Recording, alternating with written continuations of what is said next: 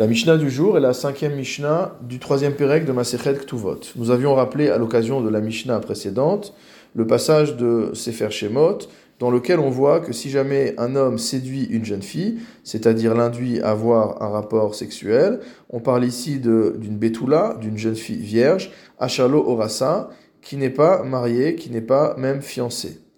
Donc si jamais il l'induit à faire cela, il va devoir obligatoirement l'épouser.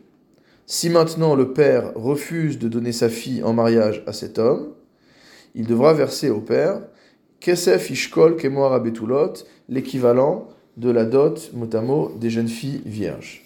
La Mishnah nous avait, nous avait parlé de ce séducteur comme étant Shote Baatzitso, c'est-à-dire qu'on le force à boire dans le pot où il a euh, fauté, c'est-à-dire il a euh, voulu avoir un rapport avec cette jeune fille, on le force à rester avec elle. Et quand on dit Baatzitso, on avait dit que cela décrivait un pot, c'est-à-dire pas forcément un verre reluisant. Et quelle est la signification de cette expression?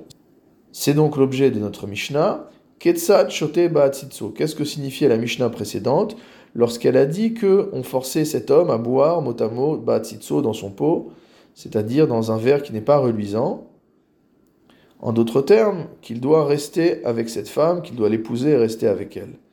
Afilou chigeret, ça veut dire que même si cette jeune fille ou cette femme était chigeret, elle était boiteuse. Afilou souma, même si elle était aveugle. Afilou mukachechin, même si elle est frappée d'ulcère, c'est-à-dire elle est répugnante physiquement. Dans tous les cas, il est obligé de l'épouser. Nimtsa devar erva. Par contre, si après qu'il l'ait épousée, sa femme le trompe avec un autre homme, c'est-à-dire qu'elle lui devient interdite du point de vue de la halacha, Oshena Reuya Lavo Israël, ou qu'elle est dans une euh, catégorie